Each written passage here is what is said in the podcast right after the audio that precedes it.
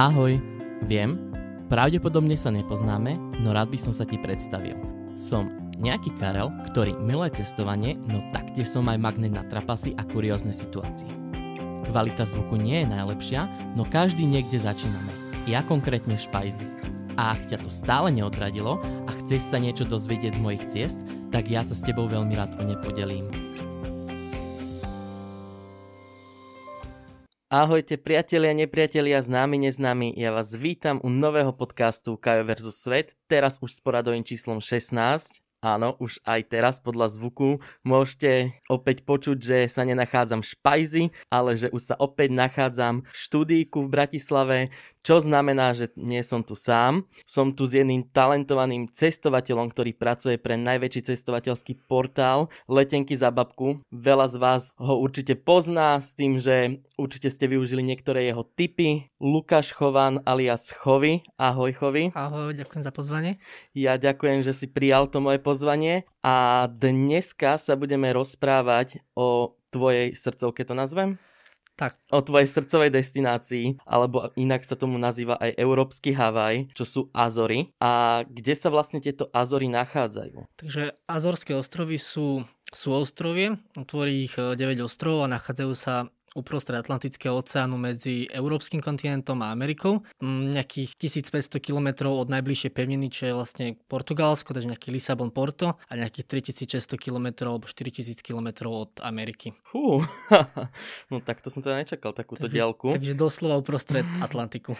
A koľko tam trvá tak cesta? Ako let... Letí sa tam s prestupom, keďže odtiaľ to nejaký priamy let nejde, takže vieme letieť z Viedne alebo z Budapešti na kontinent do Portugalska, takže do Porta alebo do Lisabonu a odtiaľ potom priamo na tie Azorské ostrovy. A kedy si navštívil prvýkrát? Bolo to vo februári 2019 kedy som tak rozmýšľal, že kde by som išiel počas jarných prázdnin a mal som na pláne pôvodne, že Bajkalské jazero, respektíve krosnúť Bajk- Bajkalské jazero aj s nejakou transsibirskou magistrálou, ale nejak mi to nevyšlo z časového hľadiska a finančného, som potom tak uvažoval, že kde by som vlastne išiel, ako by som naplánoval nejakú tú svoju cestu po Európe, tak uvažoval som potom, že Chcel by som niečo také netradičné, čo vlastne ľudia ešte nejak nepoznajú a čo nie je také, také turistické. Tak uh, našiel som Azorské ostrovy a povedal som si, že wow, že to je, vyzerá to ako európsky Havaj a ten Havaj je tiež taký stále môj sen, tak išiel som tam. A už predtým si počul o tých Azorských ostrovoch, alebo jeden z tých hlavných aspektov boli práve lacné letenky tam?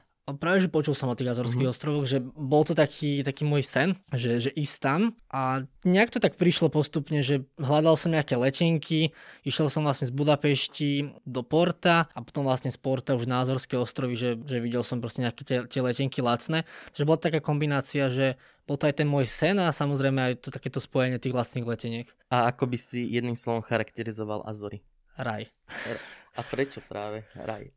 Je tam, je tam proste všetko. Že ja som bol mm, iba na tom hlavnom ostrove São Miguel, s tým, že je tam dokopy 9 ostrovov, ale tak teraz kvôli korone je to náročnejšie sa tam dostať. Dá sa tam iba letecky alebo vlastnou loďou a jedna letenka medzi ostrovmi stojí tak 80-100 eur. Takže bol som iba na tom jednom ostrove a ten ostrov je v podstate veľký ako Bratislava, respektíve dvakrát väčší ako Bratislava a je tam naozaj všetko. Máte tam panenskú prírodu. Tu prakticky ani na svete málo kedy vidíte, že, že tá príroda je taká, taká vyslovene panenská. Máte tam oceán, pláže, termálne kúpele, môžete pozorovať delfíny, veľryby, korytnačky. Jednoducho, že je tam naozaj všetko, že po čom človek túži.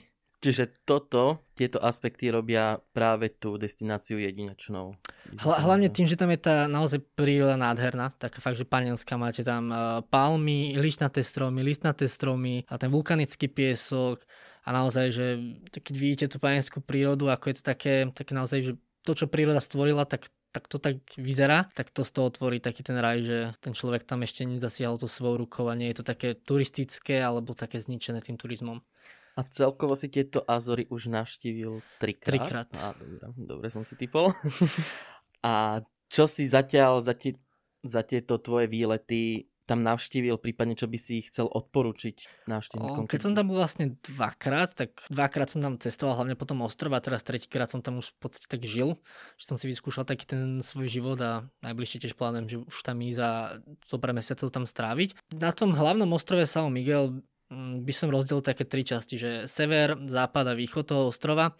Na západe ostrova by som spomenul oblasť CT Citades. Je tam aj taký hotel opustený, čo v 90. rokoch stávali a nejak to nedokončili, takže to vyzerá veľmi zaujímavo, že idete do opusteného hotela a s krásnym výhľadom sú také dve ikonické jazera. A máte tam termálne, a respektíve prírodné termálne kúpele Pontada a Ferreira, čo vlastne sa kúpete v oceáne a priamo z toho oceánu vám vyviera horúca voda. Wow. A tá voda sa mieša s tým studeným Atlantikom a to viete zažiť hlavne teda počas leta, kedy nie sú vlny a, a kedy je dobrý odliv. Tak si predstavte, že kúpete sa v oceáne a zrazu pod vami 50 stupňová voda proste a to sa mieša s tým 20, 23 stupňovým oceánom, takže je to taký naozaj veľký zážitok.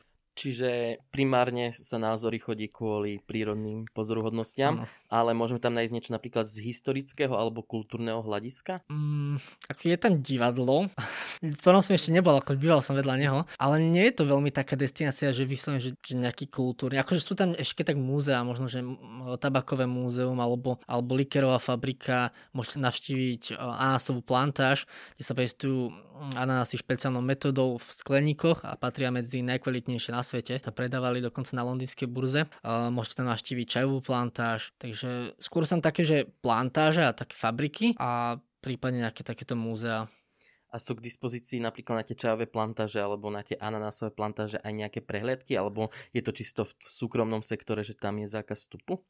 Sú tam práve že prehliadky, je, je to povolené turi, turistom, Prvé je to kvôli tomu je robené, že naozaj, aby aj tí turisti videli, ako sa pestuje taký ten ananás, môžu si potom kúpiť tie výrobky z toho ananásu, či už nejaké džemy, horčice dokonca, alebo samotný ananás. Potom môžete ísť na čajovú plantáž, tam vidíte aj, ako sa vyrába ta, e, ten čaj, že priamo ako sa spracováva, či už zelený alebo čierny. A môžete sa poprechádzať priamo pri tých, e, pri tých plantážiach čajových, takže môžete vidieť, ako e, zbierajú ten čaj od apríla do septembra. A vlastne je tam čajová plantáž, ktorá je najstaršia a momentálne jediná pôsobiaca v Európe, takže je to také, také jedinečná. Wow. A akú formu dopravy si tam preferoval pri transferoch vlastne po ostrove, keďže si ako bol na tom hlavnom ostrove, ale predsa nie je to najmenší ostrov.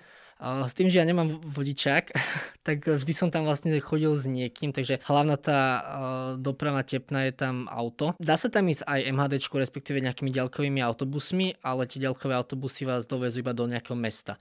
A chcete ísť na nejaké vyhliadky, tak bohužiaľ je to také ťažšie, alebo ťažšie dostupné, že doveze vás do mesta, ale potom musíte šlapať peši niekde na nejakú vyhliadku alebo tak. Takže odporúčam určite auto, to je naozaj, to je fakt, že jediná destinácia, si, ktoré odporúčam auto. Ja väčšinou sa tak premávam vlákom, autobusom, ale toto naozaj, že, že auto. A cca, aká je cena tam za požičanie auta? Je to drahá záležitosť práve mm. na tejto destinácii? Alebo... Nevyznám sa veľmi, že v cenách, že čo, čo býva drahé a lacné, uh-huh. ale napríklad mám tam jednu požičovňu, kde stojí auto na deň 20 eur, to je Kia Rio, a s tým, že tam máte potom plné poistenie za 19 eur, ale nemáte tam o, žiadny depozit povinný, nemusíte platiť kreditnou kartou, takže v pohode aj debetnou kartou, môžete platiť v hotovosti a neplatíte ani poplatok za mladého, za mladého vodiča. A keď si porovnám, že som bol na Sardinii teraz a platil som 110 eur na deň za auto len kvôli tomu, že, že vlastne bola hlavná sezóna, že sme boli akože mladí, že sme museli mať povinné poistenie a ešte to povinné poistenie vlastne nebolo že plné a mali sme tam vlastne zodpovednosť nejakých 270 eur. Čo napríklad na názoroch, keď je plné poistenie v tej pojičovni, tak máte prakticky bez odpovednosti. Že čokoľvek sa stane, tak nič neplatíte. Takže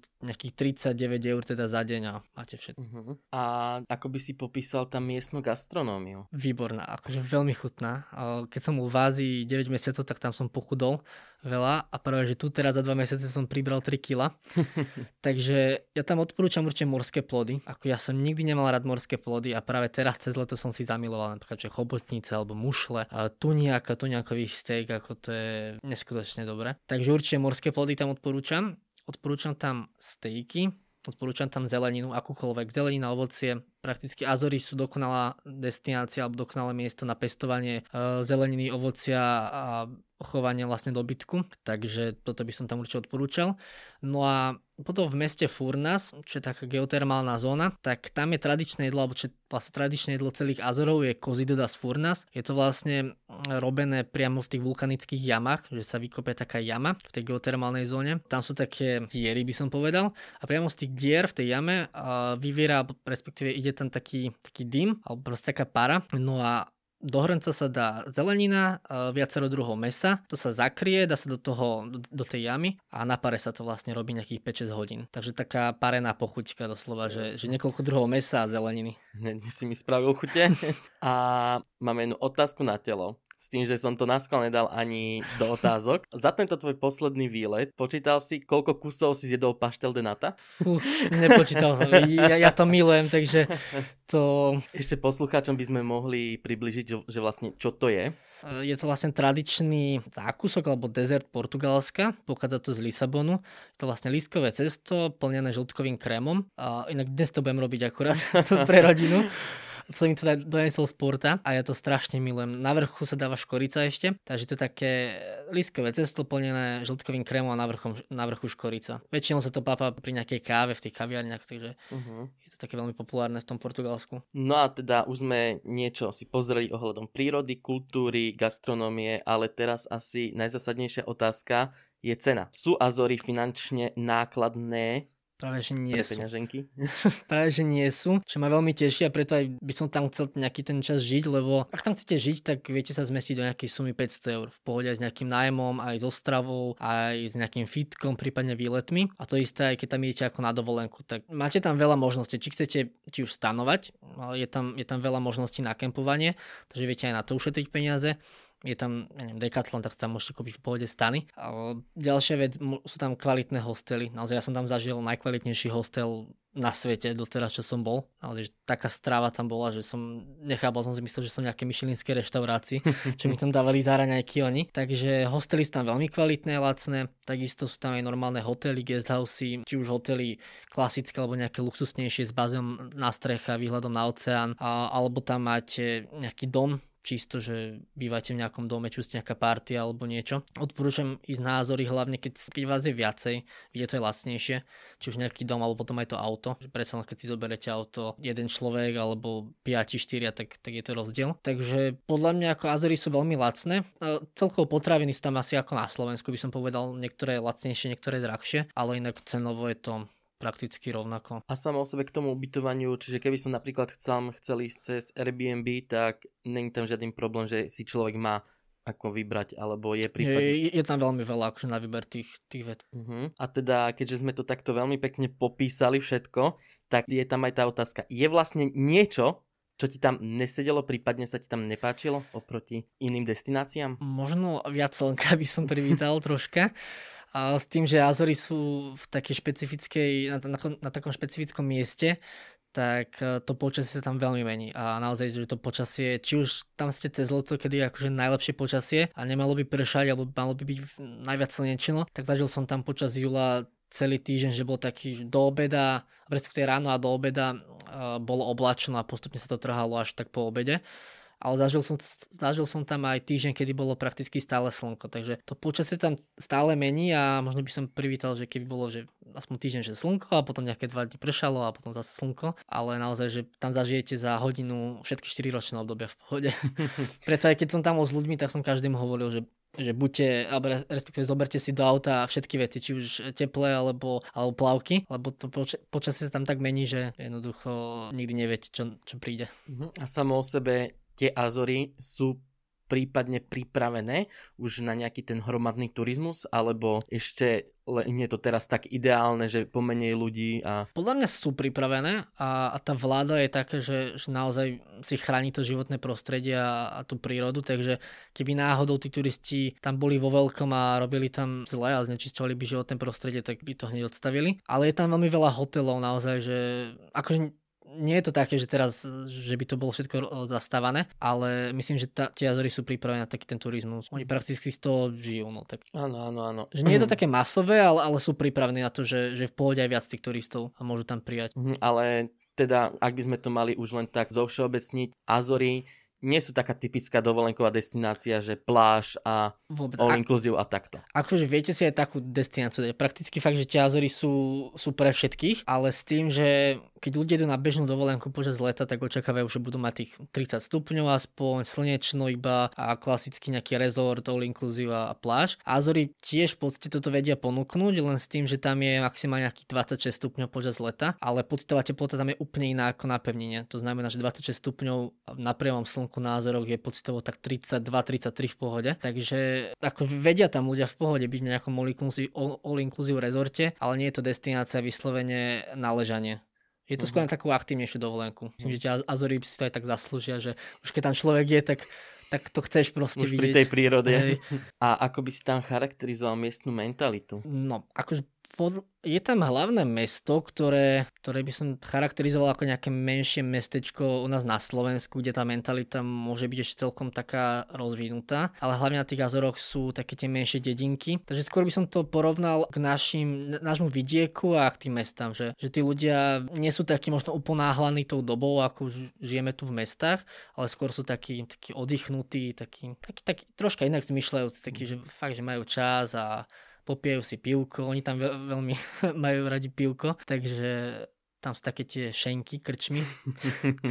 tak tam veľa miestnych vždy vidím, že pozerať futbal a, a popieť pivko, debatovať. Takže sú takí, takí upokojení. Taký, jak Španieli hovoria maňána. Taký, no. Taký štýl. A je vlastne aj nejaký rozdiel oproti pevninským Portugalcom to nazvem a Azorčanov, prípadne je tam až nejaká rivalita medzi nimi, lebo predsa oni, ak sú dištancovaní ano od všetkého.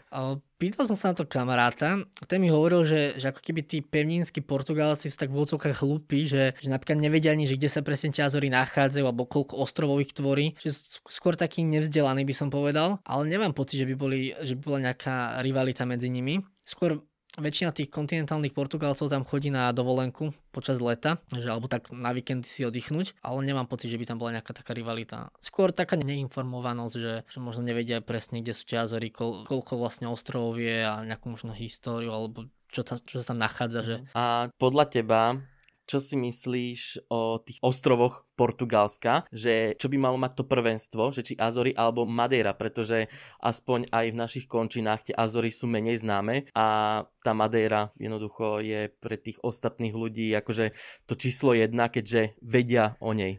Madeira je asi uh známejšie kvôli Ronaldovi. Uh-huh. Tam sa práve narodil, takže možno aj kvôli tomu. Ale napríklad jedna miestna kamarátka názor mi povedala, že, že Madeira je skôr už že viac tak zasiahnutá tým turizmom a, a to ľudskou rukou a že názorok práve ten človek dokáže vidieť takúto naozaj prírodu. S tým, že názorok je, sú aj zákony, že pri tých jazerách, vyhliadkách a podobne sa nemôže nič stavať, takže sú to vlastne chránené oblasti a naozaj máš, máš tam iba nejaké mestečka maličké alebo obce, kde, kde máte domy, ale prakticky celý ten ostrov alebo všetky tie ostrovy sú proste príroda, že to nie, nie sú zastávané. No na tej Madeire už keď som videl, nebol som tam ešte, ale aspoň čo som videl podľa fotiek a podľa rozprávania ľudí, tak už je to tam viac také, také turistické, už viac tam je takých luxusnejších hotelov. Také komerčné. Hej, hej. A keďže si už pred nedávnom opustil Azory, tak aká je tam aktuálna situácia ohľadom toho, čo ho nechcem teraz hovoriť, že aké sú tam prípadné opatrenia, nariadenia? Ja som celkovo veľmi hrdý na azorskú vládu aj, aj na celkovú portugalskú vládu.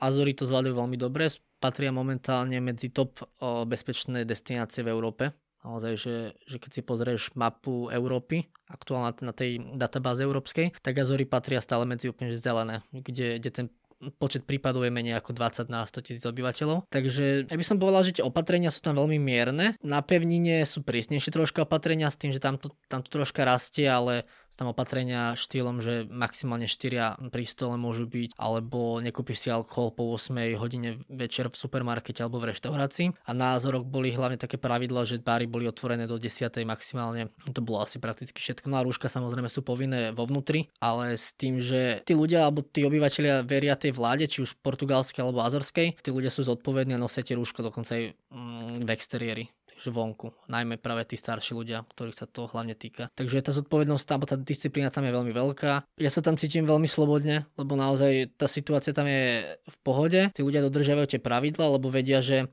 ak nebudú dodržiavať tie pravidla, tak opäť budú mať ten lockdown, ktorý bol prakticky v celej Európe a na celom svete na jar. Takže momentálne tam je situácia veľmi pokojná. Sú tam fitka otvorené, reštiky, to čo sa teraz zatvára na Slovensku, tak tam je úplne bežne dostupné. Tak tá situácia je tam naozaj v pohode. Ďakujem teda za tvoje aktuálne info z Azorov a mohli by sme sa teraz presunúť na kategóriu Naj Naj a poprosil by som ťa, keby si tak v stručnosti popísal tvoj najsilnejší zažitok, čo ťa tam najviac chytilo za srdce, či už pozitívne, negatívne je to na tebe, a najhumornejší zážitok. Takže taký ten najsilnejší by som spomenul asi delfíny a veľryby, alebo vždy som chcel vidieť zvieratá v ich prirodzenom prostredí, je to niečo úplne iné ako nejaká zoologická záhrada alebo oceanérium. Takže keď som mal tej, na tej lodi, kde sa išlo za tými delfínmi a veľrybami a nemáš tam nikdy 100% úspešnosť, alebo respektíve nemáš tam tú istotu, že, že uvidíš tie zvieratá. No a keď som videl tie veľryby takmer 20 metrové predo mnou alebo delfíny podo mnou, stovky delfínov, tak som tam rozplakal doslova, lebo to je taký zážitok, ktorý, ktorý naozaj nevidíš každý deň a aj taký vynimočný zážitok. Mm. Takže to bol taký tak asi najsilnejší. Ako samozrejme, že tam, je tam viacero takých super zážitkov, ale to bol asi taký ten najviac pamätný. A najhumornejší ani neviem,